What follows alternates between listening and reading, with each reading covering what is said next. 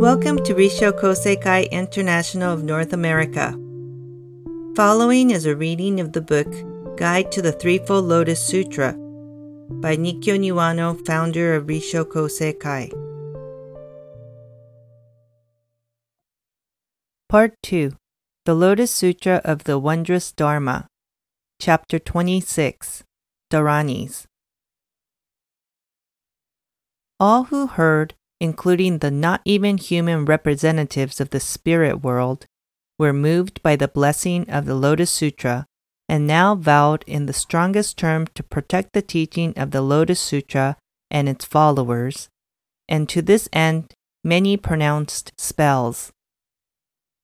This chapter tells how certain of these spells, which are called dharanis, were offered to safeguard the sutra and its followers. These all preserving true words were secret words with power in themselves to frustrate evil and further good.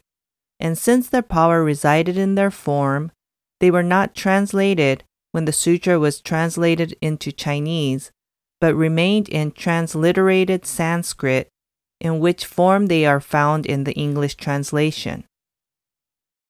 The Dharanis in this chapter are made up almost entirely of the names of deities or epithets for them, and as words addressed to the deities, they sought through the power of the words to win response from the beings of the spirit world. This is all somewhat removed from the basic meaning of Buddhist teachings, but the mysterious workings of Dharanis are something.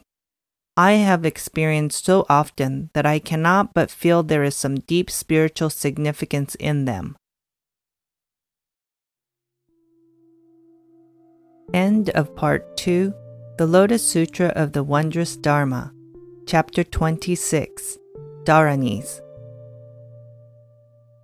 RKINA offers classes on Buddhism, information on meditation, holds online gatherings, and practices chanting. Please visit our website at www.rkina.org for information on upcoming events.